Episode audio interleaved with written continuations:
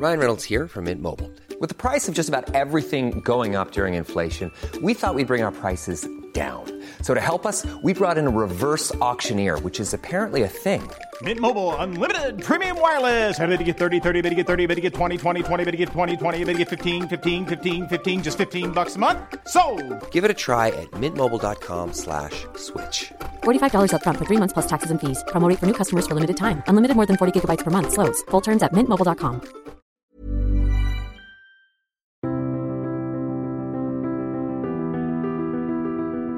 L'Inde est un pays à la puissance méconnue, voire ignorée. En France, on parle beaucoup de la Chine, la Chine qui fait régulièrement la une de l'actualité, mais il est vrai que l'Inde, en dépit de son poids démographique, de son poids économique et de sa présence géographique, eh bien l'Inde est bien moins souvent évoquée. Et donc pour essayer de combler cette lacune, nous allons aller en Inde au cours de cette émission avec mon invité Anne Viguier. Bonjour. Bonjour. Merci beaucoup d'être venu au, au, micro de Conflit. Vous êtes agrégé d'histoire, spécialiste de l'Inde. Vous êtes maîtresse de conférence à, l'Institut national des langues et civilisations orientales, fameux INALCO, où vous dirigez le département Asie du Sud et Himalaya. Et vous êtes également chercheuse à, à l'Institut de l'INALCO qui s'appelle le, CESMA, qui est consacré particulièrement au monde africain, américain et asiatique. L'INALCO, pour nos, étudiants qui nous écoutent, si vous voulez apprendre des langues orientales, des langues, comme on dit, rares, enfin qui sont rares en France, mais beaucoup moins rares dans les pays concernés, eh bien, euh, c'est fait pour vous. Vous pourrez apprendre ces langues, vous pourrez découvrir euh, ces civilisations, c'est un des très beaux euh, instituts de recherche que nous avons en, en France. Et vous avez publié, Anne Viguier, aux éditions Flammarion, une brève histoire de l'Inde, du pays des mille dieux à la puissance mondiale et ce donc qui parle chez Flammarion et c'est cette puissance mondiale que nous allons essayer de percevoir au cours de cette émission. Alors je le disais en, introduction, l'Inde est un, pays dont on a l'impression qu'il ne, ne, recherche pas euh, la puissance. Et un exemple qui m'a toujours frappé, c'est la question des, Jeux Olympiques. La Chine euh, a beaucoup de médailles à chaque fois, euh, investit beaucoup dans les Jeux Olympiques, et l'Inde, quand on regarde son nombre de médailles, c'est faible, c'est un, une ou deux médailles, alors qu'avec la, la, population qu'ils ont, ils pourraient prétendre avoir des médailles importantes. On a l'impression que la, puissance ou la, domination ou la, présence mondiale n'est pas quelque chose qui les intéresse. Est-ce que c'est vrai ou est-ce que c'est quelque une vision erronée, euh, une erreur que l'on aurait euh, en France ou en Europe? Euh, oui, effectivement. D'abord, merci beaucoup de m'avoir invité et euh, je suis ravie d'être avec vous aujourd'hui. Euh, et effectivement, non, je pense que surtout maintenant, enfin depuis, disons le début d'année 2000, l'Inde se, voit comme une puissance déjà réelle, mais surtout une superpuissance en devenir.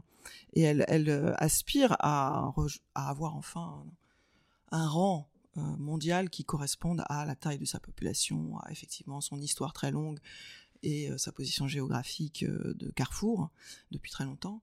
Et voilà, donc euh, c'est vrai que sur, sur le sport, euh, elle n'investit pas beaucoup. En fait, il n'y a pas beaucoup de structures sportives qui permettent d'entraîner de, des, des, jeunes gens pour euh, gagner des médailles. Mais quand ils en gagnent, ils en font beaucoup de, ils, ils en sont très très contents. Euh, mais il y a d'autres aspects sur lesquels, dans le domaine du soft power, parce que là sur le sport, on est sur le soft power, où, l'Inde euh, investit, euh, je pense par exemple à la, diffusion autour du yoga, qui est devenu, euh, avec une journée mondiale du yoga depuis 2021. Donc voilà. Donc je pense que, l'Inde veut s'affirmer sur la scène internationale. Ça fait longtemps qu'elle réclame d'avoir un, siège au Conseil de sécurité de l'ONU, un siège permanent. Et, donc, ça fait partie de ces, de ces stratégies. Euh, voilà. Alors, il y a plusieurs registres, en fait, euh, dans lesquels elle veut avoir un rôle. Je pense qu'il y a le registre euh, des pays du Sud, ou le Sud global. Et, euh, et donc là-dedans, depuis qu'on parle d'émergence, hein, des grands pays émergents depuis le début des années 2000, donc il y avait le, le Brésil, l'Inde, l'Afrique du Sud, elle se positionne dans ce domaine-là. Et d'ailleurs, elle voulait faire utiliser sa, la présidence du G20 qu'elle qu'elle a cette année pour mettre en avant plutôt des thématiques euh, liées justement à ces pays du Sud, euh, le poids de la dette, la question de la sécurité alimentaire et aussi énergétique, Euh, et puis évidemment le changement climatique et les conséquences pour ces pays. Donc euh, le, fait qu'il y ait eu la guerre en Ukraine a un petit peu euh, squeezé, disons, cette, cette prétention-là, mais en tout cas c'était un peu un un de ses objectifs. Donc il y a, cet aspect du Sud, et puis il y a le nouvel ordre mondial, vers un monde multipolaire, dans lequel ben, il y a une bascule vers l'Est, la Chine bien sûr est amenée à jouer un rôle de plus en plus important, et puis l'Inde également, donc elle se, voit aussi en bah, concurrent ou en, l'autre pôle, disons, de l'Asie euh, face à la Chine. Quoi. Euh. Rappelons que c'est une puissance nucléaire, euh, donc comme titre que la Chine, que le Pakistan d'ailleurs, son voisin. On, y reviendra, ses relations pour le moins tendues avec le, Pakistan. Avant de cela, Anne Viguier, je voulais évoquer la, question du fonctionnement politique de l'Inde. On la présente souvent comme étant la plus grande démocratie au monde, ne serait-ce que par son poids démographique, mais le, fonctionnement politique nous échappe un petit peu en France. Ça paraît assez compliqué. Euh, comment fonctionne exactement euh, l'Inde? Est-ce que c'est un État fédéral d'abord? Euh, Ensuite, comment est organisé le, pouvoir entre le Parlement, le chef de l'État, le pouvoir local également?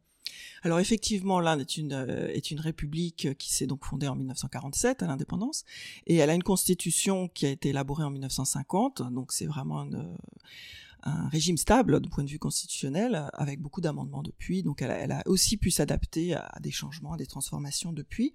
Et euh, effectivement, c'est un État fédéral. Alors, le fédéralisme était tout à fait nécessaire pour pouvoir euh, rendre compte de la diversité de, l'Inde. Il faut rappeler que l'Inde est un pays multiple, multiple au niveau de la langue, avec euh, plus de, en fait, peut-être 3000 langues si on compte euh, les dialectes, etc., 28 langues euh, de l'État. Et, bon. Donc, actuellement, il y a 28 États fédérés et sept territoires, donc qui sont en général des, donc des espaces plus petits, euh, qui ont aussi un statut particulier à cause de leur histoire. Donc il y a par exemple euh, le territoire de Pondichéry, euh, la, le territoire de Delhi, la capitale, donc voilà quelques exceptions comme ça. Mais sinon donc c'est des États euh, fédérés et, et donc il y a évidemment une organisation entre le centre, ce qu'on appelle le centre, donc un parlement à Delhi, deux assemblées, donc euh, la Lok Sabha, qui est l'Assemblée du peuple, élue au suffrage universel, euh, à un seul tour. Donc ça, c'est assez particulier et ça induit quelques distorsions des fois dans la représentation. Et puis un, une Rajya Sabha, qui est la, la, Chambre des États, qui sont où les États sont représentés proportionnellement à leur population, pas tout à fait d'ailleurs, mais c'était, disons, l'esprit. Et puis dans chacun des États fédérés, il y a également une assemblée ou deux des fois, et puis un, gouvernement avec un chief minister qui dirige ce gouvernement. Et donc il y a un partage des pouvoirs entre le centre et les États fédérés. Alors c'est vrai que c'est en même temps le nom de l'Inde, c'est Union indienne. Et euh, c'est pas pour rien qu'ils ont choisi ce nom et pas fédération. Donc c'était vraiment pour insister sur le, l'importance qu'avait le centre, parce qu'au moment de l'indépendance, euh, l'Inde, les, dirigeants de l'Inde euh, souhaitaient pouvoir transformer le pays, pouvoir euh, bah, sortir aussi du sous-développement et de la pauvreté où ils étaient, donc avoir des, des moyens.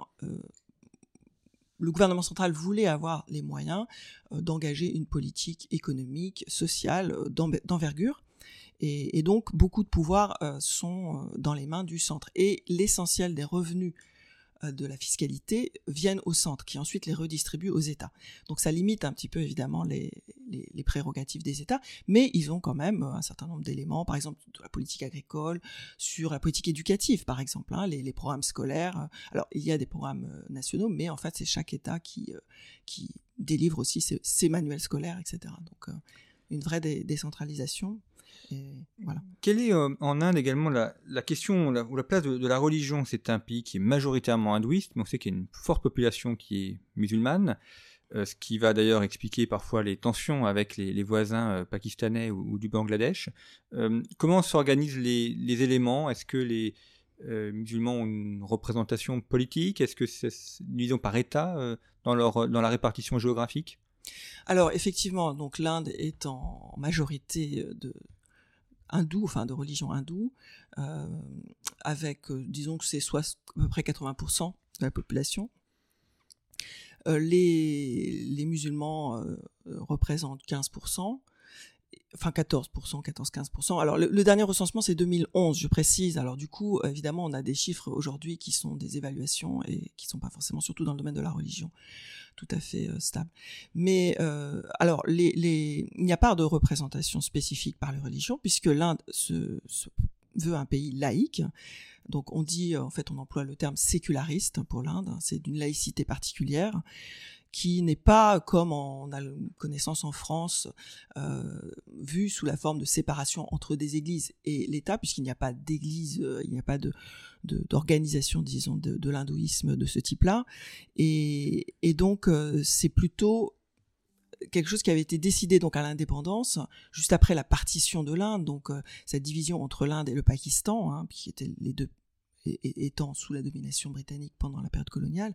Et donc au moment de cette partition, il y a eu beaucoup de violence, euh, des, déplacements de population massifs, et, euh, donc il fallait euh, pouvoir ensuite apaiser la situation et permettre à chacun de d'exercer sa religion tout à fait librement. Donc la, constitution de l'Inde précise bien qu'il y a liberté totale de religion, de, diffusion même de la religion. On peut avoir des écoles euh, liées à la religion, etc. Et, donc pour la représentation politique, il n'y a pas. Alors ça, ça a changé par rapport à la période coloniale, puisque à l'époque britannique, les musulmans avaient obtenu un système d'électorat séparé. Donc ils, ils, élisaient en fait leurs propres représentants. Alors c'était pas encore des suffrages universels, hein, c'était vraiment très limité, mais quand même. Et cette chose-là a été, a été supprimée à l'indépendance, étant donné que justement il fallait pas de classer les, populations selon leur religion. Et donc, euh, voilà. Du coup, les, les, musulmans sont quand même assez peu représentés parce qu'il y a peu de députés musulmans. Euh, les partis politiques en présentent souvent assez peu. Donc, euh, la, population musulmane, elle est équitablement répartie sur le territoire ou bien est-ce qu'il y a des États ou des zones géographiques où elle est particulièrement présente? Oui, alors elle est plus présente en proportion dans le nord de l'Inde, en Uttar Pradesh, qui est l'État le plus peuplé du nord de l'Inde, et puis également au, au Bengale occidental, au Bihar, et elle est beaucoup moins représentée en proportion dans le sud de l'Inde. Alors il y a quelques exceptions, c'est euh, au nord du Kerala où on a quelques districts euh, qui sont euh, très fortement peuplés de musulmans, mais il faut aussi dire que cette population musulmane n'est pas uniforme. En fait, il y a beaucoup de groupes différents, d'obédience différentes aussi, bon, majorité sunnite, mais il y a aussi des chiites, et puis ils parlent les langues des États dans lesquels ils vivent. Donc, euh, on peut pas, enfin, parler des musulmans de manière générale, c'est un peu une étiquette qui a été mise en place en fait à l'époque coloniale, mais euh, qui uniformise euh, des, catégories qui ne, qui ne, le sont pas en fait. Et que, reste-t-il, s'il reste quelque chose, de l'ancienne présence coloniale, notamment la présence des, comptoirs portugais ou français? Est-ce que c'est quelque chose qui fait complètement partie de l'histoire et qui n'a plus aucune euh, signification aujourd'hui? Ou est-ce que dans l'organisation, vous citez tout à l'heure le territoire de Pondichéry, donc ancien comptoir français, est-ce que dans l'organisation, est-ce que dans le, rapport aussi à, l'Europe, ça, contribue à, faire quelque chose? Alors les, comptoirs, enfin si on parle du comptoir français par exemple euh, aujourd'hui, enfin la représentation il y a une sorte de, petite nostalgie touristique, ce qui fait que la, classe moyenne euh, indienne aime bien aller à Pondichéry parce que c'est un peu exotique. Euh, voilà, donc, euh, mais sinon, c'est vraiment du passé cette cette histoire-là. En tout cas pour les, le comptoir français, qui d'ailleurs est composé de plusieurs petits territoires, hein, puisqu'il y a Pondichéry elle-même, Carical, Maé et Yanaon. Donc c'est dans différents états de l'Inde en fait. Vous avez des petits territoires qui font partie de ce territoire de Pondichéry. Pour Goa, alors Goa, ça a été un peu plus violent puisqu'il a fallu une guerre hein, en 61 pour euh, chasser les Portugais qui ne voulaient pas euh, concéder ce, territoire-là. Donc maintenant, c'est un, État aussi euh, de l'Inde. voilà. Alors après, il y a évidemment plutôt l'histoire, la, référence aux Britanniques et à la colonisation britannique. C'est ça qui est le plus le plus prégnant. Alors, en fait, ça reste quand même utilisé et débattu assez, régulièrement. Je pense à, ce, discours qu'avait fait euh, un, député, enfin qui est maintenant député mais qui a été longtemps euh, diplomate, euh, Sachi Tarour, qui était en 2015, il a fait un discours à la Oxford Union, Oxford Union pardon, qui est une, vieille association de l'université d'Oxford, en dénonçant en fait l'exploitation économique qu'avaient fait les Britanniques de l'Inde et en réclamant d'une manière symbolique des réparations. Donc c'est un débat qui peut exister, ça avait fait un buzz, euh, y compris en Inde, alors surtout dans la diaspora, mais y compris en Inde aussi. Et, donc c'est quelque chose qui, qui, qui, reste euh, parfois mis en avant. on réclame la, le, retour d'un, diamant qui avait qui, est, dans la collection de la couronne britannique. Euh, donc euh, euh, voilà. Et puis finalement, ce qui est ah, surtout dans le discours actuel des du parti au pouvoir actuellement, qui est celui des nationalistes hindous, qui est au pouvoir au centre aujourd'hui en Inde, l'idée que finalement, il y a une sorte d'assimilation entre ce que eux ils considèrent comme deux formes de colonisation, une qui serait celle des musulmans pendant la période dite musulmane, mais en fait dit comme ça, c'est un peu euh, simplifié, mais disons entre le XIe et le, et le XVIIIe siècle, et puis une période dite coloniale britannique, européenne, euh, qui suit. Et donc ils veulent un peu se débarrasser des deux, enfin c'est comme ça qu'ils présentent les choses. Et pour ce qui est des Britanniques, je voudrais juste euh, signaler par exemple que la ville de Delhi, qui a été choisie comme capitale de l'Empire en 1911, Auparavant, c'était Calcutta, donc il y avait eu ce choix de, se déplacer à Delhi, et donc la construction de ce qu'on appelle la Nouvelle Delhi, donc New Delhi, euh, avec des grandes avenues. Enfin, c'était un style néoclassique qui voulait montrer aussi la, puissance, bien sûr, de l'empire. Et, euh, donc, il y a tout un aujourd'hui euh, certains bâtiments qui sont reconstruits, des, des, avenues qui sont rebaptisées, etc. Donc, on veut aussi vraiment indianiser complètement cet espace qui reste assez marqué par par la période coloniale. Sur ce qui est des relations avec euh, l'Europe, hein, disons, euh, je pense que c'est pas ce qui joue le plus. Et d'ailleurs, l'Inde, euh, pendant ces dernières décennies, se tournait plus vers des relations, bon, avec l'URSS, la Russie, ça c'est ancien, avec les États-Unis, euh, évidemment tout le contexte régional, mais je pense qu'on va en reparler. Et, pour eux, euh, l'Europe était plutôt un, une organisation euh, pas très très efficace et du coup, bon, c'était pas leur priorité, disons. néanmoins, ils ont évidemment des relations commerciales importantes. C'est quand même, si on prend l'Europe en, dans son ensemble, en incluant le, Royaume-Uni qui ne fait plus partie de, l'Union européenne, c'est quand même le premier partenaire commercial. Donc ça reste important, mais c'est plutôt des relations bilatérales avec l'Allemagne, par exemple. Et pour finir, avec le, la Grande, enfin le, Royaume-Uni, euh, après le Brexit, les, Anglais justement, euh, les Britanniques avaient euh, l'espoir de pouvoir développer des échanges un peu plus librement, et notamment avec l'Inde, ils avaient mis ça en avant. Et donc il y a la discussion d'un traité de libre-échange. Bon, pour l'instant, c'est pas signé. Et donc les Indiens aimeraient un assouplissement des visas pour que les, leurs ressortissants puissent aller plus facilement. Et euh, j'ai vu récemment que les, Britanniques demandaient à ce qu'on baisse les droits de douane sur le whisky, qui sont absolument énormes. Et enfin voilà, bon, c'est ah, ce point-là est un peu anecdotique, mais en fait, euh, effectivement, ça, reste important. Euh. Le, fait que le Premier ministre du Royaume-Uni soit un Indien et que le Premier ministre écossais soit un Pakistanais, c'est vu comme une revanche de... Ah oui, complètement. Alors là, ça, ça a été quand Rishi Sunak a été euh, nommé Premier ministre, il y a eu euh, toutes les, télévisions en Inde qui ont affiché des bandeaux.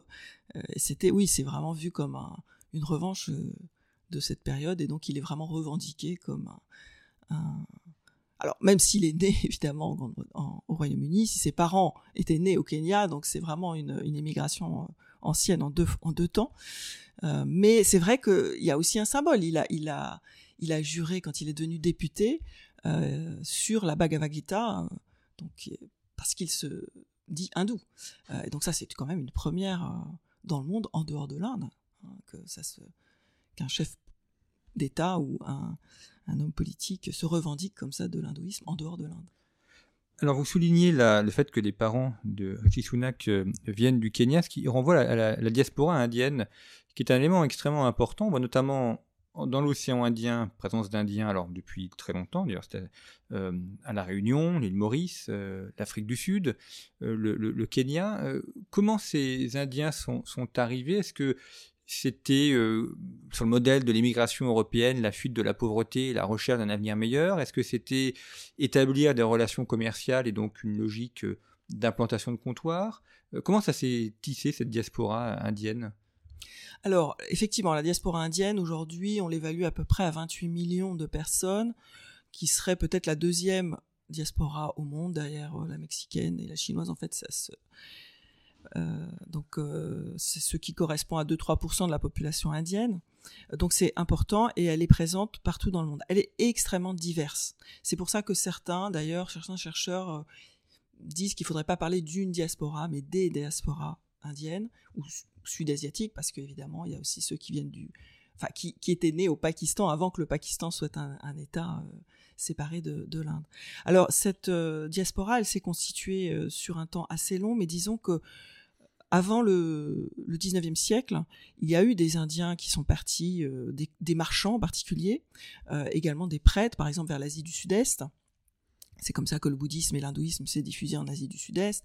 Il y avait aussi des échanges importants avec le, les côtes africaines, mais euh, ces, ces, Indiens qui sont, qui sont partis à ce moment-là n'étaient pas effectivement reliés d'un point de vue politique euh, à l'Inde et euh, ils n'ont pas gardé de, de, contact ensuite sur la longue durée, donc ils se sont inscrits finalement dans les territoires où ils s'installaient.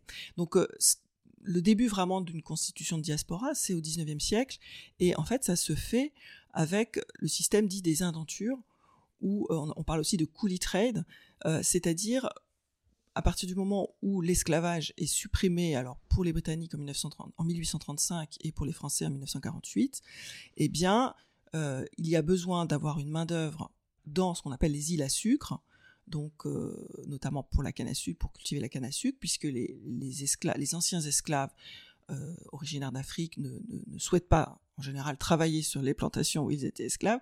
Donc il faut trouver de la main d'œuvre. Donc effectivement à l'île Maurice, enfin surtout à la Réunion, dans les Antilles, aux îles Fidji, euh, et il y a aussi des, personnes qui partent avec euh, des, contrats vers euh, Singapour, la Malaisie, etc. Donc là, c'est vraiment des déplacements assez importants et parfois assimilés à une forme d'esclavage. D'ailleurs, ils avaient des contrats, hein, ils partaient pour 5 ans en général, et ils avaient normalement le retour gratuit que les planteurs devaient payer, bon, ce qui en général se faisait pas. Donc ils sont restés dans ces territoires et ils ont conservé quand même, parce que souvent ils vivaient aussi en circuit fermé sur les plantations. Donc ils ont conservé euh, leurs leur, euh, pratiques religieuses, euh, leurs coutumes, etc. Donc c'est ce qui fait aussi que ça constitue finalement déjà une diaspora. Alors il y avait aussi évidemment d'autres migrants qui partaient librement pour travailler dans l'Empire britannique, hein, par exemple en Afrique du Sud, des marchands aussi. Et euh, voilà. Donc, ce qui s'est passé, c'est qu'à l'indépendance, euh, ces personnes qui vivaient donc, euh, qui étaient d'origine indienne et qui vivaient ailleurs qu'en Inde, n'ont pas eu la nationalité indienne, parce qu'en fait la nationalité indienne a été conçue comme vraiment reliée à la population qui vivait sur le sol indien. Et donc Nehru, qui était à ce moment-là premier ministre de, de l'Inde, a conseillé en fait à ces populations de s'intégrer là où ils vivaient, donc dans les territoires où ils étaient. Et voilà, donc ça c'est ce qui fait que finalement l'Inde ne s'est pas vraiment intéressée à cette diaspora jusqu'à des années, enfin jusqu'aux années, la fin des années euh, enfin 90 quoi. Et donc après, évidemment, dans les années 50-60, on a une migration qui est plutôt une migration économique vers les États, vers euh, la Grande-Bretagne et puis vers les États-Unis, le Canada aussi, euh, et puis ce qu'on appelle la fuite des cerveaux, hein.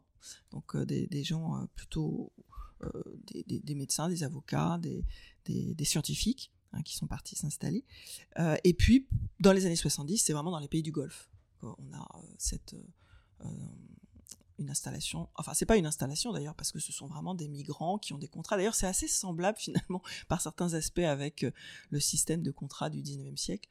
Euh, et donc ils, travaillent dans, ces pays du Golfe et ils sont très très nombreux euh, à y travailler. Euh, voilà, donc ça c'est vraiment cette constitution assez complexe et longue euh, et qui aujourd'hui est utilisée comme un instrument de soft power par le pouvoir indien parce que notamment il y a une diaspora qui est particulièrement prestigieuse et bien intégrée, c'est la diaspora aux États-Unis. Euh, c'est à peu près 4 millions et demi de personnes qui sont très bien vues aux États-Unis même, hein, considérés comme des, gens qui réussissent. Euh, ils sont très nombreux à diriger des, des startups de la Silicon Valley. On sait très bien que c'est un, Indien qui est, d'origine indienne qui est à la tête de Google, à la tête de Microsoft. Donc c'est vraiment des personnes euh, qui, qui sont qui, qui ont un, une aura très importante et qui d'ailleurs tire aussi l'envie des jeunes Indiens de, de, suivre le même parcours, donc d'aller dans les, dans les instituts technologiques qui sont très prestigieux en Inde pour devenir ingénieur et peut-être partir ensuite aux États-Unis et suivre cette, cette voie-là. Vous, évoquiez euh, cette diaspora, un, des plus célèbres, c'est peut-être Gandhi qui a vécu euh, longtemps en, Afrique du Sud. C'est intéressant son parcours parce que il a fait carrière en Afrique du Sud, il a été étudiant euh, à Londres et ensuite il est devenu le Gandhi qu'on connaît en Inde. Tout à fait. Alors d'ailleurs, d'autres, d'autres, la plupart des, leaders du, parti du Congrès, qui était le parti qui luttait pour l'indépendance de l'Inde, ont, fait leurs études euh, à l'époque euh, en Grande-Bretagne. Donc Gandhi, Nehru également. Hein. Et euh, c'est vrai que, que Gandhi donc a fait des études de droit et ensuite il est revenu en Inde et pour en fait il a trouvé tout simplement un emploi au service de marchands en Afrique du Sud. Et donc il est parti pour travailler en Afrique du Sud, il était encore très jeune, et il est resté effectivement 25 ans en Afrique du Sud. Donc en fait toute sa, son, sa formation presque aussi politique s'est faite en Afrique du Sud. Donc il était au service de ces marchands dans un premier temps, il défendait euh, leur, leurs intérêts, et puis euh, petit à petit il s'est orienté vers euh, la défense de la minorité indienne plus largement, et qui était discriminée en Afrique du Sud. Et donc quand il est revenu en Inde en, en 1915, il était un peu connu quand même par les succès qu'il avait eus en Afrique du Sud, mais il a dû pendant un certain temps d'ailleurs lui-même a dit quand il est rentré qu'il fallait d'abord qu'il reprenne connaissance finalement de l'Inde et, qu'il circule pour, euh, pour bien, euh, disons, comprendre où en était l'Inde à ce moment-là. Alors, vous évoquez l'économie via les, fondateurs ou les, directeurs aujourd'hui de Google et des grandes startups numériques, grandes entreprises numériques aux États-Unis. On connaît beaucoup en France le groupe Tata, qui s'était rendu célèbre il y a quelques années par le rachat d'anciennes industries françaises. Euh, L'Inde est une grande puissance économique dans, des secteurs assez variés. D'ailleurs, à, Conflit, nous avions réalisé euh, l'année dernière un hors-série consacré à la pharmacie et euh, on avait notamment euh, consacré un article à la puissance pharmaceutique de l'Inde par ses vaccins, notamment par enfin, une industrie du médicament tout à fait développée. Alors c'est c'est surprenant euh, quand on le découvre parce que c'est pas forcément à ça euh, qu'on pense euh, quand on pense à l'Inde, on, on, pense pas forcément à ça immédiatement, mais euh, cette puissance industrielle, cette puissance de la pharmacie, c'est quelque chose euh, qui, qui, contribue euh, au rayonnement de, de l'Inde. Oui, tout à fait. D'ailleurs, on parle d'une diplomatie du vaccin. Peut-être vous en aviez mmh. parlé dans votre dans votre émission.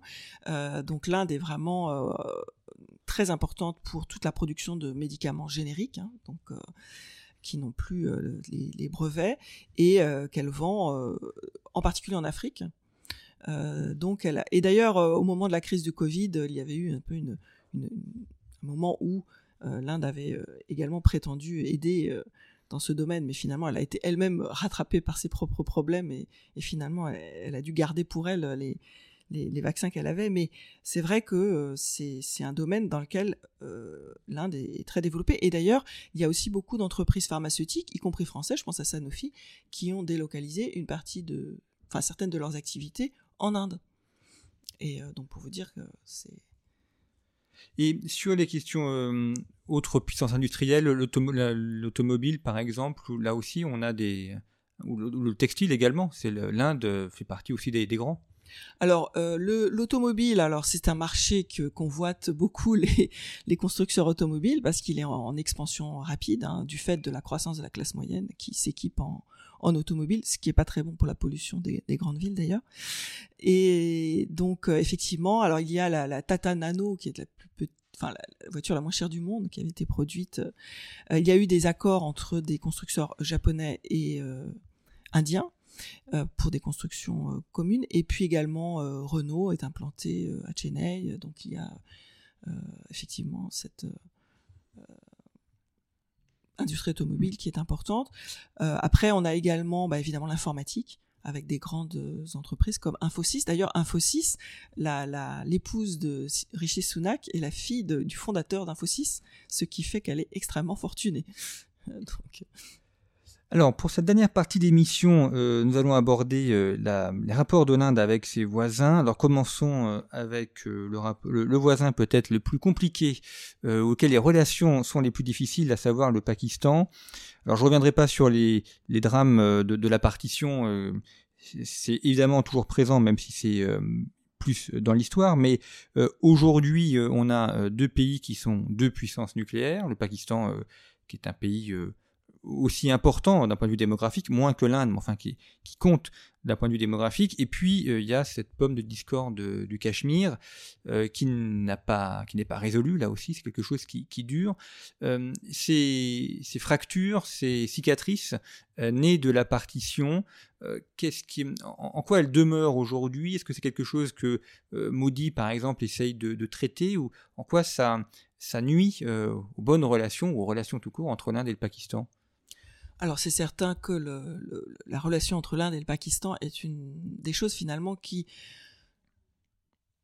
vient gêner euh, la, puissance indienne d'une certaine manière et surtout dans son environnement parce que euh, c'est une, relation conflictuelle depuis l'indépendance. Euh, rappelons que quand même juste après l'indépendance il y a eu une première guerre entre l'Inde et, le, Pakistan dès 1948. C'est d'ailleurs la première intervention de l'ONU qui était toute naissante à l'époque. Et, donc, euh, effectivement, alors, le problème majeur qui oppose ces, ces deux pays, c'est la situation du Cachemire. Donc, effectivement, le Cachemire, qui était donc un État euh, princier et euh, qui, à l'indépendance, n'avait pas choisi quel État rejoindre. Et finalement, le Maharaja, qui était hindou et qui régnait sur une population à majorité musulmane, euh, eh bien, euh, à la suite d'incursions de l'armée pakistanaise euh, sur ses frontières, a fait le choix de rejoindre l'Inde, en fait. Et, donc, à la suite de la première guerre entre l'Inde et le Pakistan en 48, l'ancien territoire du Cachemire a été divisé en deux, avec une, limite qui s'appelle la ligne de contrôle, qui n'est pas une frontière internationale en fait, c'est une ligne de cessez-le-feu en quelque sorte, hein, et qui sépare le Cachemire en deux. Donc le Cachemire occupé par l'Inde ça, c'est ce que dit le Pakistan. Et le Cachemire occupé par le Pakistan, ça, c'est ce que dit l'Inde. Donc voilà, donc ça sépare en deux. Et puis, il y a en plus un troisième bout qui a été récupéré par la Chine en 63. Peut-être qu'on en parlera juste après. Euh, et donc, euh, alors effectivement, euh, c'est un, conflit qui, qui fait que l'Inde, qui aimerait se, se voir un rôle majeur dans son environnement régional de l'Asie du Sud, et qui, qui, se comporte un peu comme un grand frère vis-à-vis des petits États qui l'entourent, euh, et notamment euh, avec la création de cette organisation, la SARC, euh, qui est l'organisation des pays de l'Asie du Sud, qui inclut tous ses voisins et également l'Afghanistan, eh bien la SARC, créée en 85, ne, ne, peut pas vraiment se déployer parce qu'il y a ce conflit entre l'Inde et le Pakistan. Et vous posiez tout à l'heure la question est-ce que Modi, comment Modi se positionne par rapport à ça? Je dirais qu'il n'y a pas vraiment de nouveauté euh, dans, dans, dans la politique de Modi vis-à-vis du Pakistan, si ce n'est que peut-être c'est davantage utilisé en politique intérieure. Donc il y a eu un accrochage par exemple assez grave en 2019 et, et, et donc ça a été utilisé pendant la campagne électorale qui a suivi. Et, et donc on présente euh, toujours le Pakistan comme l'ennemi congénital de l'Inde avec une tendance du coup à voir aussi les musulmans indiens qui sont parfaitement indiens, comme peut-être des, des, agents, disons, du Pakistan. Cinquième colonne, quoi. Voilà, c'est ça. Donc, effectivement, ça, ça peut être utilisé, mais disons, du point de vue des relations internationales, la relation entre l'Inde et le Pakistan ne s'est pas forcément aggravée ni améliorée euh, depuis que Modi est au pouvoir. Euh, d'ailleurs, il avait invité à son investiture, c'est la première fois que c'était arrivé, le, Premier ministre de, l'époque du Pakistan, pour montrer que bah non, c'était pas aussi, euh, aussi simple que ce qu'on imaginait, et il n'allait pas tout de suite s'opposer au Pakistan. Mais c'est vrai que c'est deux puissances nucléaires, puisque le Pakistan a, a fait ses essais en 98, quelques mois après celui de l'Inde, quelques semaines même. Et, donc, euh, c'est un, point toujours chaud du, globe, extrêmement dangereux, bien sûr. Alors, vous évoquiez euh, l'Inde, qui est la troisième partie prenante du. Pardon, vous évoquiez la Chine, qui est la troisième partie prenante du Cachemire. Et avec l'Inde, là aussi, euh, les relations sont quelque peu tendues. Il y a régulièrement des accrochages sur la frontière au niveau de l'Himalaya, avec des morts d'ailleurs quelques unités ou quelques dizaines de, personnes qui sont tuées.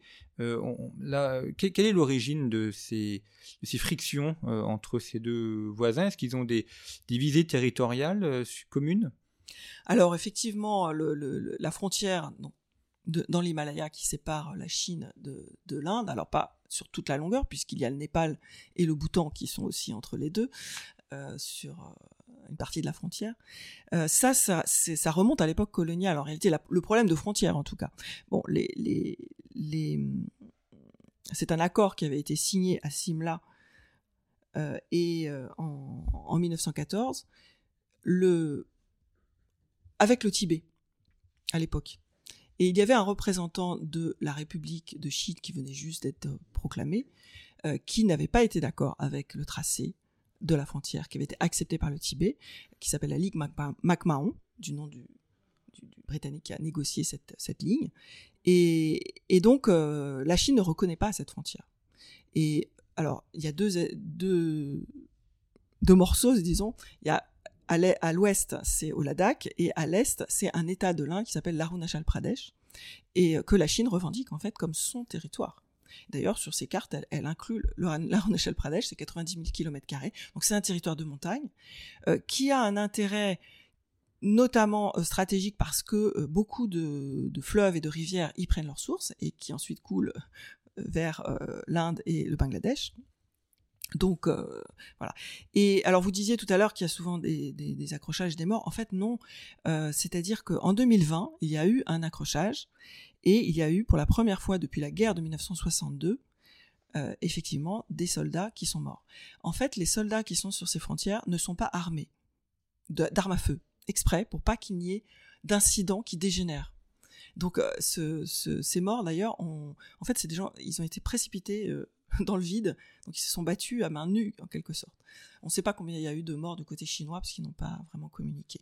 Et euh, donc récemment, il y a quelques la semaine dernière, euh, la Chine a, publié une liste de noms de 11 noms en fait d'Arunachal Pradesh euh, qui étaient changés avec des noms chinois et tibétains.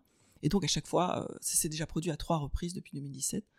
Et à chaque fois, l'Inde proteste évidemment sur, sur ce point-là. Et effectivement, on voit que la, la, nomination géographique est, importante parce que ça, ça, signifie une présence politique, ou du moins ça peut justifier ensuite une présence politique. Donc cette question des, des noms est un élément euh, majeur, enfin important pour la, de la politique chinoise. Oui, oui, enfin en tout cas ils utilisent euh, ces, ces, ces changements-là pour signifier euh, nous n'avons toujours pas accepté que mm. euh, l'Arunachal Pradesh est indien, pour nous c'est un territoire euh, chinois. Mais il faut quand même dire que ces, problèmes entre l'Inde et la Chine du fait de la frontière, euh, les deux pays n'ont pas intérêt à ce que ça dégénère. Euh, alors il y a eu une guerre en 62, 1962, euh, donc la Chine a pénétré assez loin d'ailleurs dans le territoire indien. C'est à ce moment-là qu'elle, par un accord avec le Pakistan, qu'elle s'approprie un, morceau du territoire du Cachemire, donc le Chine. Mais en fait, euh, les, les Chines sont quand même aussi partenaires et des partenaires commerciaux avec des échanges commerciaux très importants. L'Inde dépend en fait euh, de la production manufacturière chinoise euh, de manière assez importante. donc il y a un déficit commercial important d'ailleurs.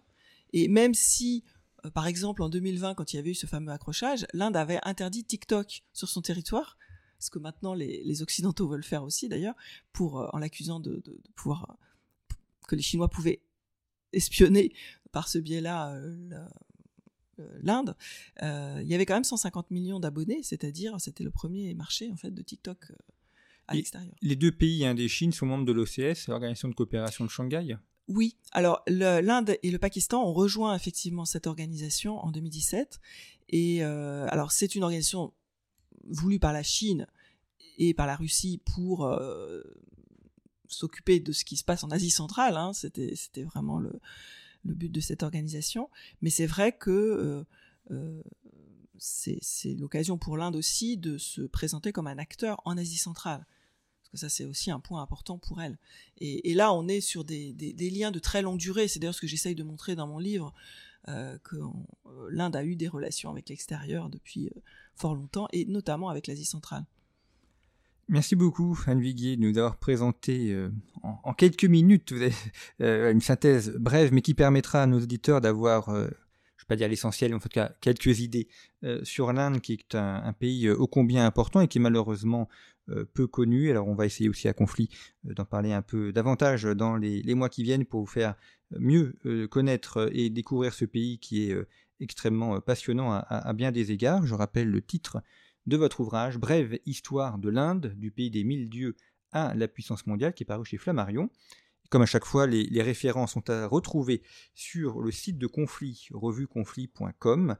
Sur notre site internet, vous pouvez également retrouver le numéro qui est actuellement en kiosque, ainsi que les anciens numéros que vous pouvez acquérir en format numérique et papier. Vous pouvez vous abonner, vous réabonner, et faire abonner vos proches aussi. Conflit ne vit que par ses abonnés et par ses lecteurs. Donc si vous êtes déjà abonné, n'hésitez pas à, faire connaître la revue et vous nous permettez ainsi de, développer Conflit, de vous permettre également d'accéder à, ces contenus en accès libre et euh, ainsi euh, de vous faire euh, connaître des pays, des régions qui sont importantes pour la marche du monde. Merci beaucoup pour votre fidélité, à très bientôt.